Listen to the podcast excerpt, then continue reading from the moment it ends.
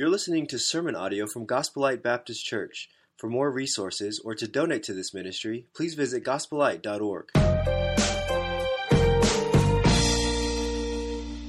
Well, I am ready to jump into the message, and we're putting an emphasis today on the family. Normally, if we were just at a Valentine's banquet speaking just to couples, we could kind of hone in on, on maybe just marriage. But being that we're focusing on uh, a, a larger constituency here today of different families and different dynamics. We want to minister to everybody in the audience today. I want to make note of one exciting thing, and that is the year of discipleship and what we've been doing for the past three months with about 40 of our men in the church. I got to meet with my guys two times this week, and this is kind of a trial and error run. We've been, it's a pre-launch to what's going to become a greater discipleship in our church family throughout the rest of 2021. So we're almost through with this curriculum that the church has written. It's fantastic. But you know what? Uh, it, this week when I met with our guys and we prayed, I noticed something that's consistent throughout each and every lesson. There's a lesson on sin, scripture, service, work and rest, relationships, stress, prayer, sex, money, and depression. And at the end of every one of those discipleship lessons, there's a prayer that we pray together. And every prayer has the same introduction. It says, Lord, only you can change my heart. Lord, only you can change my heart. And how we need to understand that as we read the text before us this morning, that it is only God that can truly change us. It's only God that can build our families. So with that said, I want you to turn in your Bibles to a phenomenal passage of scripture that accesses the power of the resurrected Jesus Christ for our families, for our relationships, and for our homes. Turn to Psalm 127. Would you do that? And uh, you're welcome to look at the entire chapter with me. It's a short chapter in scripture, but we're, we're going to focus in on the first two verses, but read the entire chapter in just a moment. I want to make no apologies for the fact that the message is a simple message. But you know what's interesting about simple messages is they oftentimes have the most powerful impact. It's not so much the deep, complicated messages that oftentimes hit us right immediately where we need it. It's the simple truth. It's the simple thoughts. And so this morning, I want to give you a very simple message that we desperately need. And I'm going to take it all from the text, Psalm 127. So let's join in reading this text this morning as we discuss building a home God's way. Now remember, as our worship pastor already mentioned, this isn't just for married couples. When we talk about a home and family, we could be talking about a lot of different dynamics. Uh, there could be a home in the making right now with a fiance here today and a, uh, with, with, with his or her fiance. There could be a, you know, a, a, single person that's dating someone, or maybe just right now ministering as a single person to your family, within your family, to a brother, to a sister, to someone who's lost in your family. You're trying to be a light of the gospel inside the context of your family. We're talking about friends, small groups, church family. All of it fits the context. So let's talk about building a home God's way. Unless, verse 1, the Lord builds the house those who build it labor in vain. Again, let's go back to that prayer. Lord, only you can change my heart. Unless the Lord builds the house, it's worthless. It's in vain. Unless the Lord watches over the city, the watchman stays awake in vain. It is, it is in vain that you rise up early, that you go to late, uh, go late to rest that you eat the bread of anxious toil. For he gives to his beloved sleep. Behold, children are a heritage from the Lord, and the fruit of the womb a reward. Like arrows in the hand of a warrior are the children of one's youth. Blessed is the man who fills his quiver with them. He shall not be put to shame when he speaks with his enemies in the gate. What a passage. I want you to notice again, verse 1. Look at it again on the screen. Here it is. Unless the Lord builds the house, those who labor, or those who build it, labor in vain. So let's begin with this thought this morning. Number one, only the Lord can build a family. Only the Lord. Lord, only you can change my heart. Only the Lord can build a family. Now, this reference here where it says only the, unless the Lord builds the house, it's not speaking of a literal house with a foundation and walls and lights and electricity and plumbing. I mean, it's a nice thought, and, and maybe Jesus did build a house sometime in his time on earth. I don't know that God ever actually built a physical house, but I do know he's talking about families. Not so much the building of a literal house, but the building of a home, the building of a family. A construction owner that I knew of had a theme verse for his business. And it was Psalm, uh, Proverbs chapter 24 and verse number three. And it says, by wisdom a house is built and by understanding it is established. Not a house, a, again, a construction type of a house, but this is speaking of a home, a family, how to build a family. I love Proverbs chapter 14 and verse 1, where scripture says that the wisest of women builds her house, but folly with her own hands tears it down. We could go on and on, especially in the book of Proverbs. But church, here is the point as I introduce the message. Only the Lord, only the Lord can build a family. It is a very painful process to build a family without God. It is painful. Maybe you've experienced it. I've watched it happen throughout the years.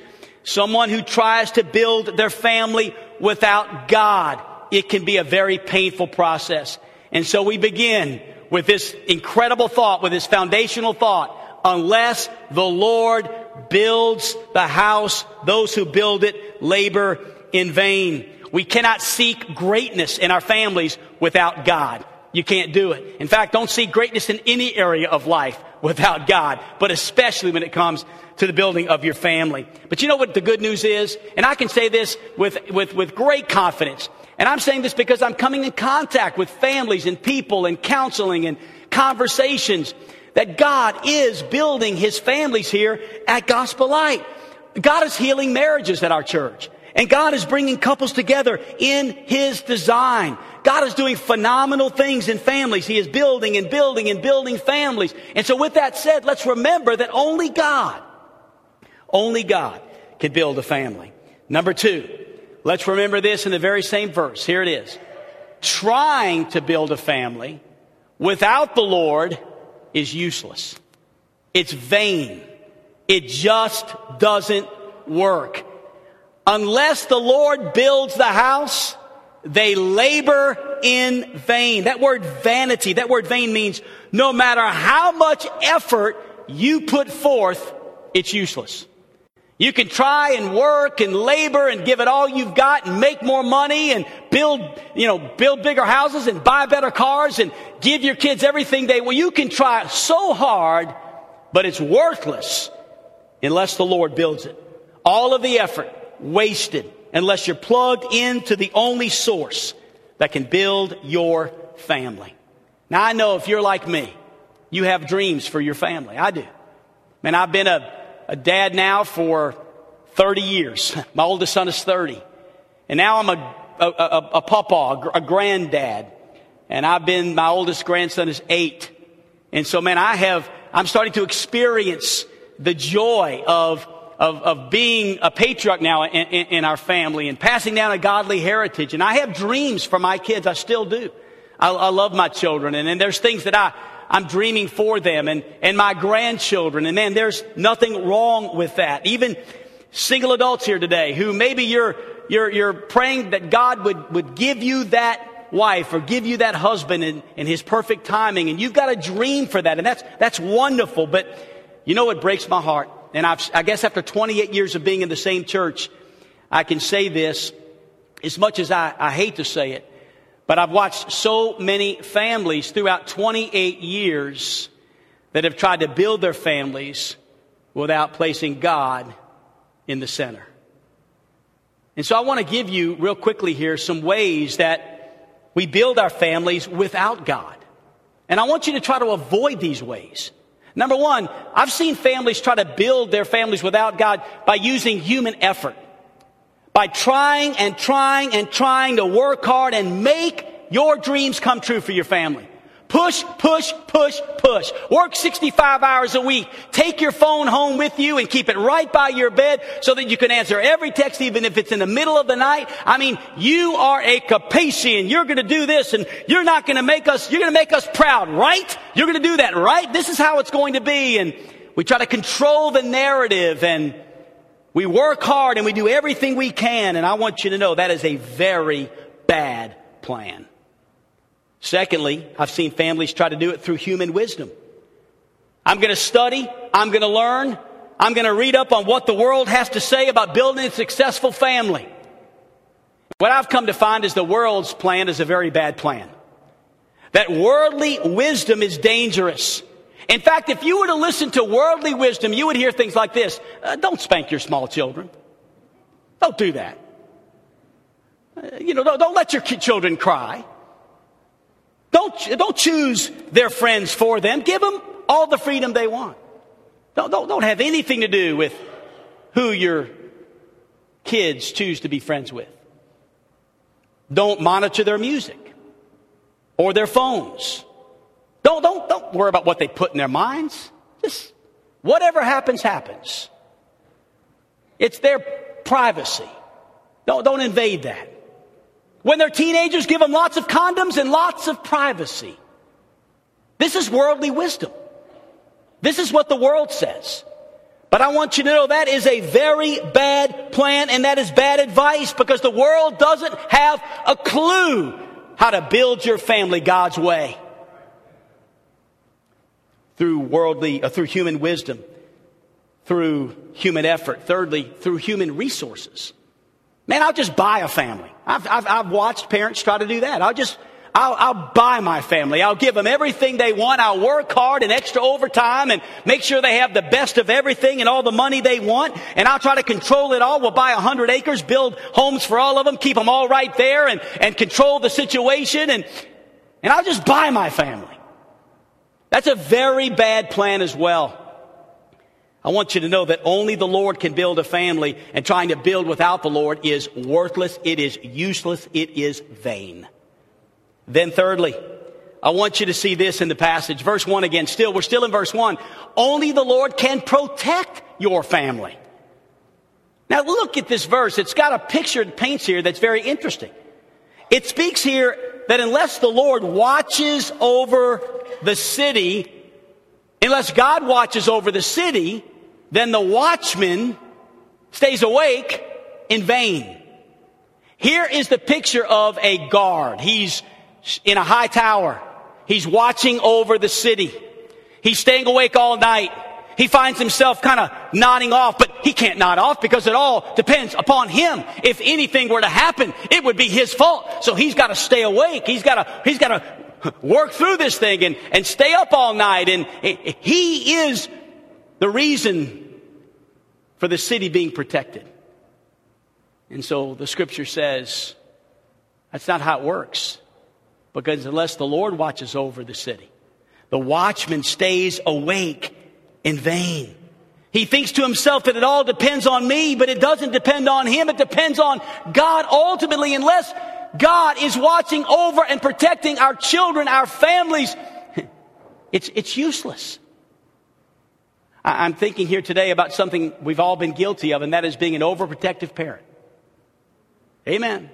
I don't expect to get too many amens here, but it's the truth. I'm not letting my kid play contact sports. I've seen a kid break his leg, and it's never going to happen to my kid. I've seen too many sprained ankles, so my kid's never going to play contact sports. No way, it's not going to happen. My kid ain't going to youth camp. I heard one time a kid went to youth camp and never came home. We're not doing that. No way. They just not going to youth camp. I'm never letting my kids out of my sight. I mean, too many things can happen. There's a lot of bad people in this world, and you just got to keep your eyes on your kids 100% of the time. And if anything happens, and we put all of this pressure on ourselves, we are the watchman staying awake, making sure that we control everything, that nothing happens to our kids. And if anything happens, we feel like it, it, it, it's, it's our fault. Let me tell you something, church. Listen to me closely. Unless the Lord protects your family, it's vain. I'm for protecting my kids from common sense things. Man, I, I, I, protect my kids from as much television as I possibly can. I, I'm, I'm, I'm, I, I make sure their phones are, are watched and we monitor their phones. And there's a lot of things that we do. It may surprise you as to how much we do to, to be involved in our children's lives and, and, and, and to protect them. But I want you to know if we as parents are cultivating a mindset that somehow we can protect our kids from the pain of life, it's not going to happen. It's just not. Psalm 126 and verse 1 again says, unless the Lord watches over the city, the watchman stays awake in vain. Maybe Sunday morning's version of that verse in 2021 for Gospel Light could be this. Unless the Lord protects my wife while I'm gone. Unless the Lord protects my kids when they're out of my sight unless the Lord protects my family's health, unless the Lord protects our family's income, all of my effort and all of my energy is in vain. It is worthless. It is wasteful. Even this past week, I can give you two illustrations in the Capacey home. I, was out of town a week ago preaching and, and my daughter calls me up. She says, Daddy, I've just been in an accident. I was sitting at a red light and a lady came and hit the back of the car. And Daddy Gloria Ann was in the back seat and she's crying and I'm, I just, it was so sad to see her crying and Allison Rubio was in the front seat. Daddy, it was so scary, scary. We were just sitting there. We were just, and then, then she hit us and she doesn't have insurance and Dad, the police are here and, and I'm six, you know, three, four hundred miles away. I couldn't control that situation. All I could do is just say, Lord, thank you that you protect my family. God, there's going to be pain, there's going to be accidents, there's going to be things that happen, but God, I trust you to protect my family. Ezekiel this past week, he's got crutches in here. He got hit really hard in the quad here. I mean, like brutal, like I'm talking about. Uh, I mean, he can't show you without pulling his pants down, so it's not going to happen, okay? But it is the worst bruise. I mean, he has been limping. We've been having a, I think he might be exaggerating a little bit because he's getting served a whole lot here this week. You know, Dad, can you bring it this back to my room? You know, and I've, I've been the, the master servant here, Zoe slave for the week. But anyway, man, he got hit hard. And, and, and by the way, that's just one of dozens of injuries he's had in his little athletic career. I remember my son Josiah one time uh, about a 300 pound, six foot seven center when he was playing ball for champion fell on his head. It was the scariest thing. I honestly thought he was, he was dead. I thought, it's over. I just watched my son get crushed by 300 pounds. But somehow that kid's got such a hard head, he got up and he was fine. It's unbelievable. Only God can protect our families by giving our kids hard heads. Amen. But you know, all of that to say this, even this week, my family has been hit with some things that were unforeseen, but I want you to know that I've learned to live my life with humble dependence upon God. And you have to do that. You're not going to be able to protect your family from the pains of life. You're not going to be able to protect your kids from all the pains of life. It's vain to try to do that without God because nothing happens to your family that doesn't pass through a sovereign God's hands. I wonder how many of us are trying to do it ourselves. We're just trying to do it ourselves. And this morning, it might be a, a good moment for all of us here to just take a time out and ask ourselves this question How would I score myself when it comes to dependence upon God? We sang a moment ago, you know, Jesus, Jesus, you make the darkness tremble. Jesus, Jesus, you silence fears. Oh, there's fears. And there's darkness.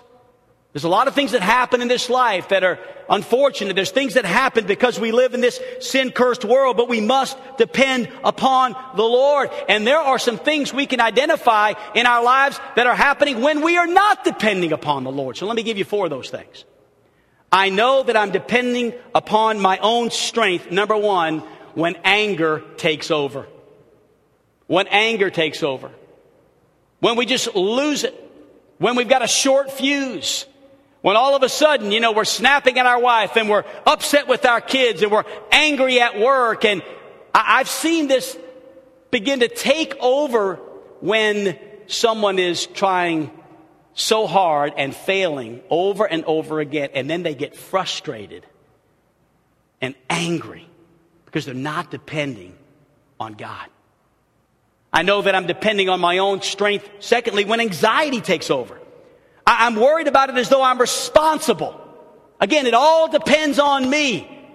And so anxiety begins to take over and I, I, I you know, I, I get stressed and I'm, and I'm worried all the time and I'm, I'm just, I'm just to pieces because I, I, I'm acting in my own strength. I'm not depending on God. I, know that I'm acting in my own strength when impatience takes over. And I'm totally trusting God to do it today. Oh yeah. In fact, God, you better do it today because if you don't do it when I want you to do it, God, we're going to have an issue. As opposed to, God, you, you just do it when you want to do it. I trust your timetable, God. You're in control. I, I, I trust you, God. But we get impatient and impatient and we want it to happen immediately. And when it doesn't happen immediately, all of a sudden we begin to get angry or anxious or impatient. And then maybe the one that I see just absolutely consuming society today is this thought. I know that I'm doing it in my own strength when emptiness takes over. We just get depleted. We're worn out. I mean, I don't know about you, but man, this mask thing will about wear you out. You know? And a double mask, and a triple mask, and a mask to the end of next year, and a mask here, and a mask there, and a mask everywhere, you know. And I'm not against masks, I'm not at all. But I'm just simply saying the COVID 19 virus, the mask wearing, all of that, let's face it, it is depleting at times. And then you take that on some of the other things that are happening in our world, in our finances, in our country, and all of a sudden we find ourselves just worn out, depleted, spent, empty. Years ago, I came in contact with a Christian contemporary group called 10th Avenue North. Has anybody heard of 10th Avenue North by chance? Okay, just a couple dozen of you. I really like this group. We had them at Teen Revolution a few years ago. And I've asked several people, you know, hey, who was your favorite group to ever come to Teen Revolution? We've had a lot of groups, but most of the time, people refer back to the year 10th Avenue North came to Teen Revolution. It was a great year. Their lead singer, his name is Mike Donna, Donehey, I believe. He's just a great guy, and he wrote a song about eight years ago. And it used to be played on the radio all the time. And I remember thinking, it gets played all the time, but then I thought maybe it's because so many people need it. The name of the song is this I'm worn. Just worn out. My heart is heavy. I mean, it's all, all I can do just to take another breath. And I worry today as I look at the Christian community, if, if just some of us are just worn out. And what I want to do is take a moment, and whether you like contemporary bands and Christian music is not the point here. I want you to look at this video of that song. It's a music video, not a lyric video. Listen to the words, but also watch as this video transpires from someone who is worn to someone who is depending on God. I want you to take a moment to watch it, then I'll finish the message. So watch this video.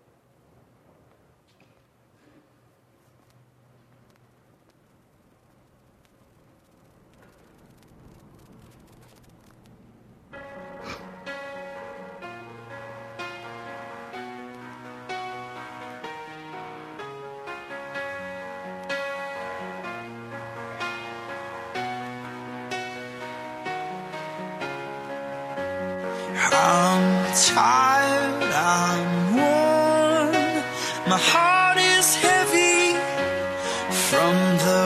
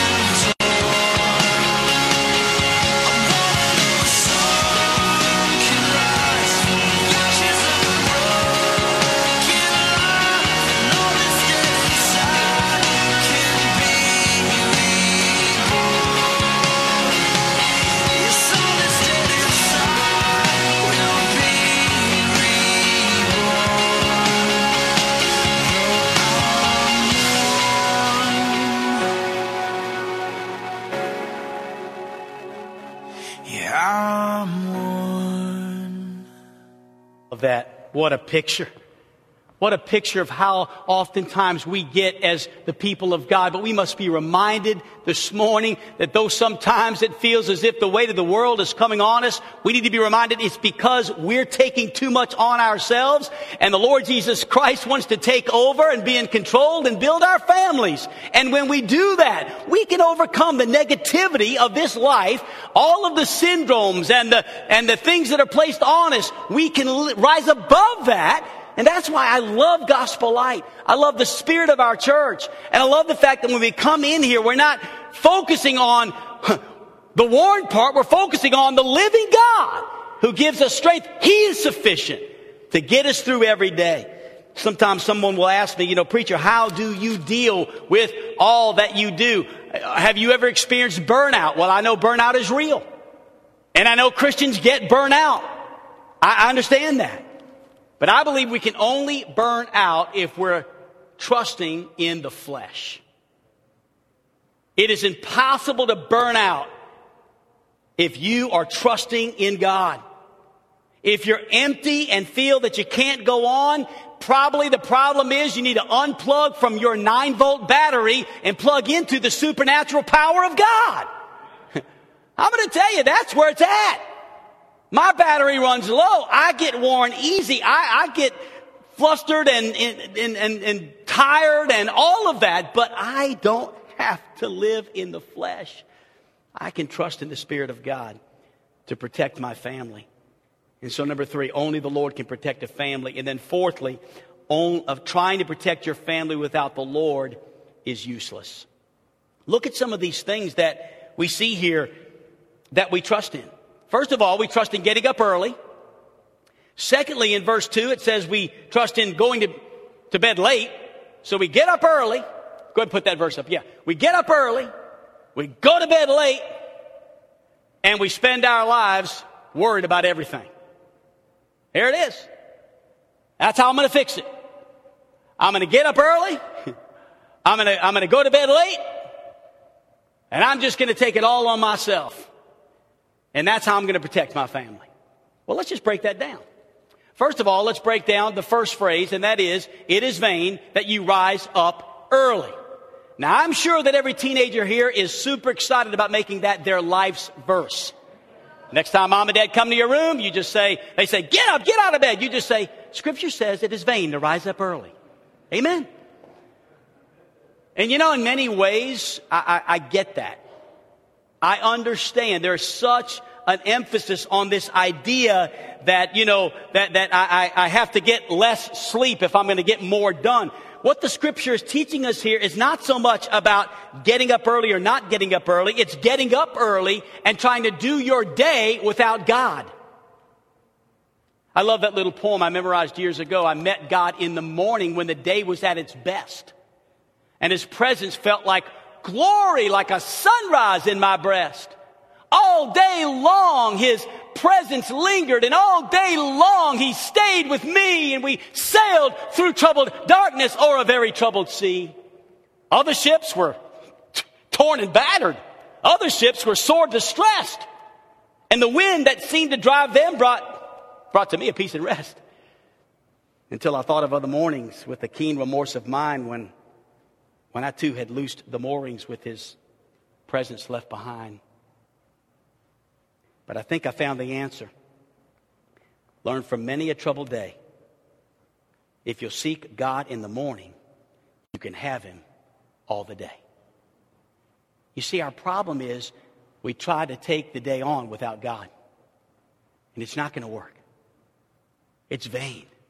It's vain for you to rise up early. Let's get with it. Let's go to work. Let's get it done. Tommy Silvo from Finland. You ready for this crazy story? This doesn't even make sense to me. This dude set a Guinness Book of World Records for sleeplessness. He went 32 days and 12 hours without sleeping.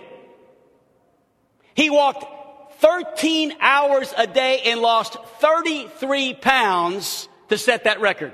I got one question for Tommy. Why? What's up with that, Tommy? Surely you could have found a, another record to break other than the sleepless record. The fact of the matter is, is this is oftentimes what kind of mentality we fall into is, I gotta get up and I gotta get my day going and I've gotta get it all done and I've gotta.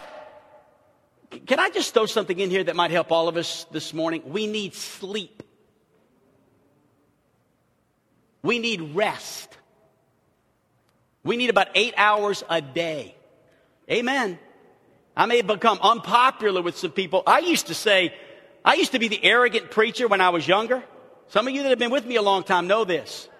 Bless God, I get about six hours of sleep a day. That's all you need. Boy, was I ever a liar. I don't know what I was thinking. I was in the flesh. I surely was. I promise you I was. I've come to the place where I understand that, that, that preaching sleeplessness is not in God's word. It is about rest. God desires our bodies to rest so that we can be more productive for Him. So guess what? Here's the moral of the story. First of all, I just want to say this. You can't do it all. You can't do it all. You can try. You can get up early and try to do do it all, but you're not going to do enough. There'll always be more to do. Number two, we can't learn enough. It says then go to late rest or go late to rest. It's vain to rise up early. It's, it's vain to go late to rest. In other words, here's the picture of someone that's staying up late to study, to learn, to organize. I've got, I've got to study. I've got to, I've got to know more. I've got to organize my life. And I just wait till everybody goes to bed and then I stay up till one, two, three o'clock. I just get it all done. And we stay up late and we worry into the night about all we've got to do the next day. That's why sleeplessness is an epidemic in America. There's 70 million Americans with sleep disorders. 70 million. In 1977, interesting fact, there were three sleep disorder clinics. Three. One, two, three in America. Three in 1977. In 2021, latest figure, in America, sleep disorder clinics, 2,500. Our nation has become a nation of anxiety. And it's no different in the church. Uh, we're seeing more people pop pills and take pills and, and, find a way to go to sleep, some narcotic, some glass of wine, some alcohol, just anything to get me to go to bed. And if it is a medical issue, it's legitimate and real, and I get that. But I'm, I'm afraid that far too many of us are, are anxious and using as an excuse at times intoxicating or medicinal issue, uh, uh, narcotics for us to deal with our anxiety when in reality we're not trusting God. We can't learn enough. There's a whole lot of people staying up late and then tossing and turning all night to try to make it happen. And we can't do it by getting up early and staying up late. What we need to do is pray a prayer like this Lord, I know who you are you can do anything. And I know who I am. Without you, I am nothing. And God, I know I need to give these burdens to you. I can't. You can. I trust you. That's a good little prayer. I can't. You can. I trust you. That's what we need to do. Because only the Lord can protect our families. Now, notice in verse 2, there's something else here that's kind of interesting. It says, eating the bread of anxious toil. This is not the person who can't do enough or the person who can't learn enough, but this is the person who can't care enough. I mean, they care on steroids. I mean, they care to the point where, I mean, listen, that's all they do is care. And they worry and they fret and they're anxious. And so what the Bible says is, for the person who can't care enough, at the end of the day, you worry yourself sick, and here's what you've got to show for it. A loaf of bread and the spread is sorrow or anxiousness. That's all you've got. It's miserable. You took it all in your own hands. You decided you were going to make this happen. You were going to care. You were going to make the difference. And it just doesn't work. It brings no real joy because the Bible says in conclusion, he gives his beloved sleep. I love that. I love it. Man, listen, let it be said that we can get to the place where when we put our heads on our pillows, we feel so loved by God and so cared for by God that we can be asleep before, well, not before we kiss our wives. Amen, honey? Last night, we got to bed and, and, and I laid my head on my pillow and here's what I heard. Last night, are you going to kiss me? Right, hon? And I did. I kissed you. It wasn't as long as I'd like to, but it was, it was, it was a decent one. And uh, I say all that to say, I am so thankful that God loves me enough to let me sleep through the night. He loves me, and I trust Him, and I know He's in control, and I can just go to sleep. Church, let, us just trust God enough to get a good night's sleep. Let's not let the cares of this world and, and, and the stress of this world take away from the sleep that God wants to give us, the rest. This is the picture of a family who can lay down at night and go to sleep. I love it. Now, this passage is not condemning human effort. Don't get me wrong. You know, sometimes I, I feel as if, you know, we can take a message like this and, and, and turn it and say, well, you know, Pastor just kind of excused us from doing anything. No, I didn't. Uh, no, this passage is not condemning human effort, it is condemning effort apart from God. We've got to have God involved in our effort. We need to be involved. We need to do what we can, but not without the help of God. If you want the Lord to build your family, then I want to encourage you to do two things in closing. Number one, here's the first thing. I want you to invite Christ, if you've not yet done this, to the center of your life. You know, I remember the day that I invited Christ into the center of my life. It was September the 1st, 1978. It was a Friday. I was 13 years old, and I came to the place where I realized, and I like to put it very simply. Oftentimes we just say it like this it's as simple as ABC. Number one, A, admit you are a sinner. Just admit it. And I came to the place where I recognized I was a sinner, and there was nothing I could do in and of myself about that sin. And then B, Believe that Jesus Christ died on the cross to save you, to forgive you.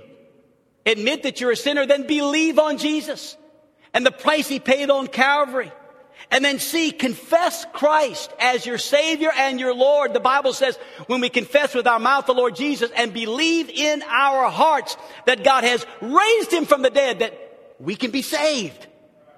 If you've never been saved, if you're sitting in the building this morning and you've never invited Jesus Christ to be the center of your life, I invite you to do that today. Today, this morning. In just a moment, we'll, we'll give a response time and myself and Brother Jeremy and maybe another elder will be up front. We're here if you need someone to pray with about that very thing. You've never truly invited Christ to be the center of your life. I encourage you to do that this morning. Revelation chapter 3 verse 20 says, Behold, I stand at the door and knock. If anyone hears my voice and opens the door, I will come into him and eat with him and he with me. Invite Christ in. Open the door. Let him into your life. Make him Lord and Savior this morning. But secondly, if you've invited Christ into the center of your life, then secondly, I want to, I want to challenge you to invite Christ into the center of your home. Only the Lord can build a family. Whatever your home dynamic is. Maybe it's not a traditional home with a husband and a wife. Maybe right now you're single and you live with your parents and or you live with a brother or a sister or a friend or a roommate or or or uh, just within the context of a small group. Whatever it is, I want you to invite Christ into the center of that relationship. It's amazing to me how many have accepted Christ personally but have never really let Him do the work He wants to do in our homes. It's, it's, it's a heartbreaking thing to see people who, who have accepted Christ, but He's not Lord of their lives. He's not in, He's not the center of their homes. It's, there's, there's just not that, that, that unity in the home that only God can bring and give. And so I want to challenge you with a few simple little things for everybody in the building to invite Christ into the center of your home. These are simple ways. There's, there's another 50 I could mention, but can I mention four simple ones? Number one, pray around your table. Just pray around your table. I love this at our home. I love the way we pray around our table. It is so meaningful. We don't pray some little old Father, Son, Holy Ghost, one's the fastest, gets the most prayer.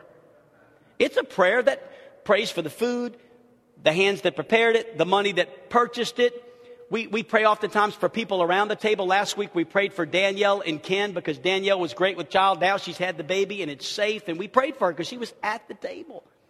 And we pray for people with needs around our table. And uh, oftentimes my prayer will go a little long and, and people will get a little bit like, man, I'm starving, Dad. That was a, a two and a half minute prayer, Dad. Could you, could you make it a little bit shorter, you know? No, I can't. We're going to pray around this table and we're going to we're going to take some time to honor God. And then, secondly, sit in church together. You know, I, I don't know what happened uh, with this, but it seems like we've gotten away from families. And I'm not talking about anybody in here specifically, or even maybe today everybody's sitting together with family. But if you are, that's a good thing. Sit together with your family and find someone maybe who's sitting alone and ask them to sit with your family. And, and let's just enjoy, and I understand it's funny, I say that, and then the thought pops into my mind social distancing. I get it, and I'm sorry. I know we still have to deal with all that stuff, and I feel like so much of that has become the enemy of closeness and relationships. So I, I know we've got to be cautious about that right now. But at the same time, I don't want to live in fear. And I feel like we just need to be together sometimes. And just, just sit together and, and, in, and be accountable to one another. And then recognize the goodness of God daily.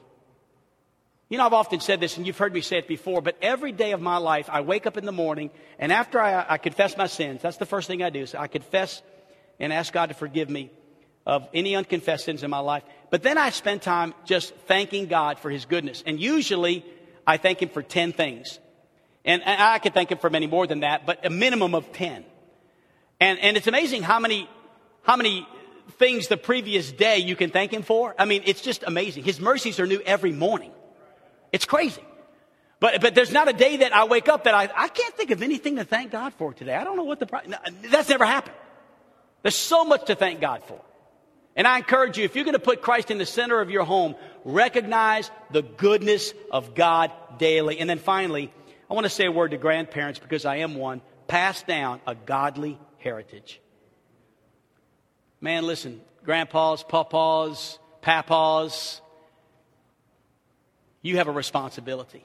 I have a responsibility. Grandmas, mamas, nanas, whoever you are, you have a responsibility to pass down to your kids and grandkids a godly heritage. Man, that's a challenge, isn't it? And I want, I want so desperately for my kids and grandkids to know that the center of our home is Jesus Christ. That we can't do this without Him. We can't, we can't live our lives without Him. We can't raise our kids without Him. We can't build our homes successfully without God. And I challenge you today to take Psalm 127 and just for yourself, devour it and pray over it and ask God to heal your home where it's hurting. You know, I think we desperately need just God to touch the homes of our church, touch our kids, touch our grandkids, touch our marriages. Well, we need God to just come in the center of our homes and begin to heal us.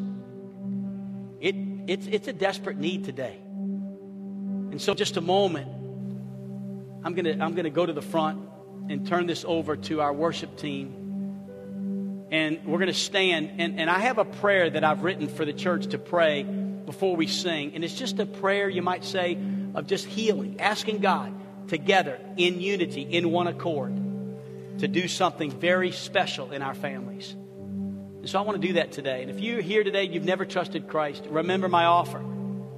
I'd love for this to be the day that you invite Christ into the center of your life so that he can become the center of your home. Let's all stand together, shall we?